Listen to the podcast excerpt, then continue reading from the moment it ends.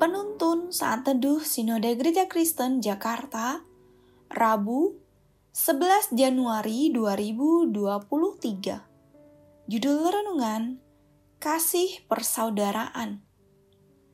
Nats Alkitab terambil di dalam kitab 1 Petrus pasal 1 ayat 22 dan 1 Petrus pasal 2 ayat 3.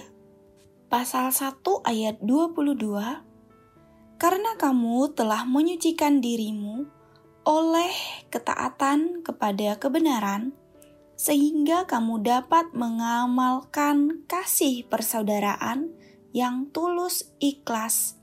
Hendaklah kamu bersungguh-sungguh saling mengasihi dengan segenap hatimu.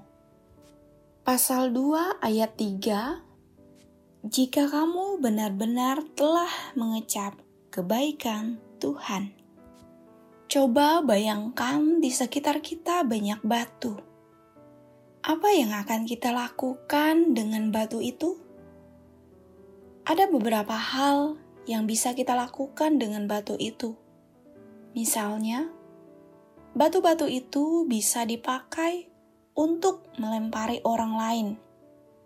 Bisa juga dijadikan bahan untuk membuat pagar. Opsi yang terbaik adalah membuat jembatan dengan batu itu.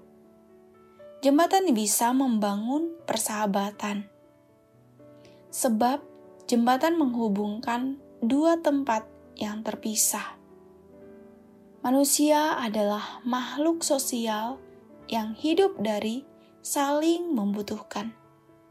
Kita selalu ingin berhubungan dan berteman. Firman Tuhan mengajarkan kita untuk membangun persahabatan.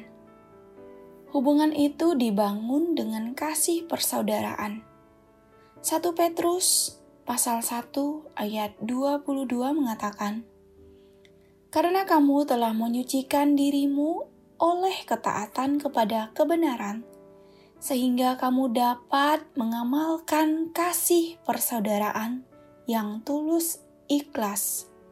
Hendaklah kamu bersungguh-sungguh saling mengasihi dengan segenap hatimu. Menurut firman Tuhan, hubungan persaudaraan dibangun bukan karena motivasi saling menguntungkan ataupun balas budi. Kasih persaudaraan itu adalah karena teladan Kristus. Kristus telah lebih dulu mengasihi kita.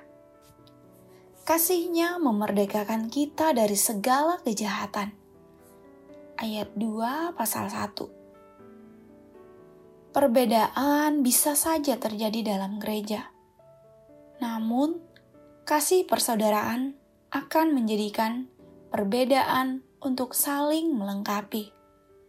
Perselisihan bisa saja terjadi, namun kasih persaudaraan memampukan umat untuk saling mengampuni.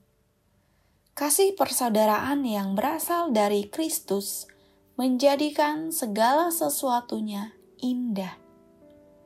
Hidup kita akan lebih berarti saat kita berteman, bersahabat, dan bersaudara dengan penuh kasih. Teman, sahabat, dan saudara adalah tempat mencurahkan isi hati ketika kita sedang bersedih karena penderitaan hidup. Mereka adalah tempat berbagi ketika kita sedang bergembira. Penelitian ilmu psikoneuroimunologi menunjukkan bahwa senyuman, sentuhan, dan pelukan persahabatan meningkatkan kekebalan kita dalam menangkal berbagai macam penyakit psikis dan fisik. Seorang sahabat menaruh kasih setiap waktu dan menjadi seorang saudara dalam kesukaran. Amsal pasal 17 ayat 17. Kita mengasihi sesama karena Tuhan sudah lebih dulu mengasihi kita. Amin. Terima kasih, Tuhan Yesus memberkati.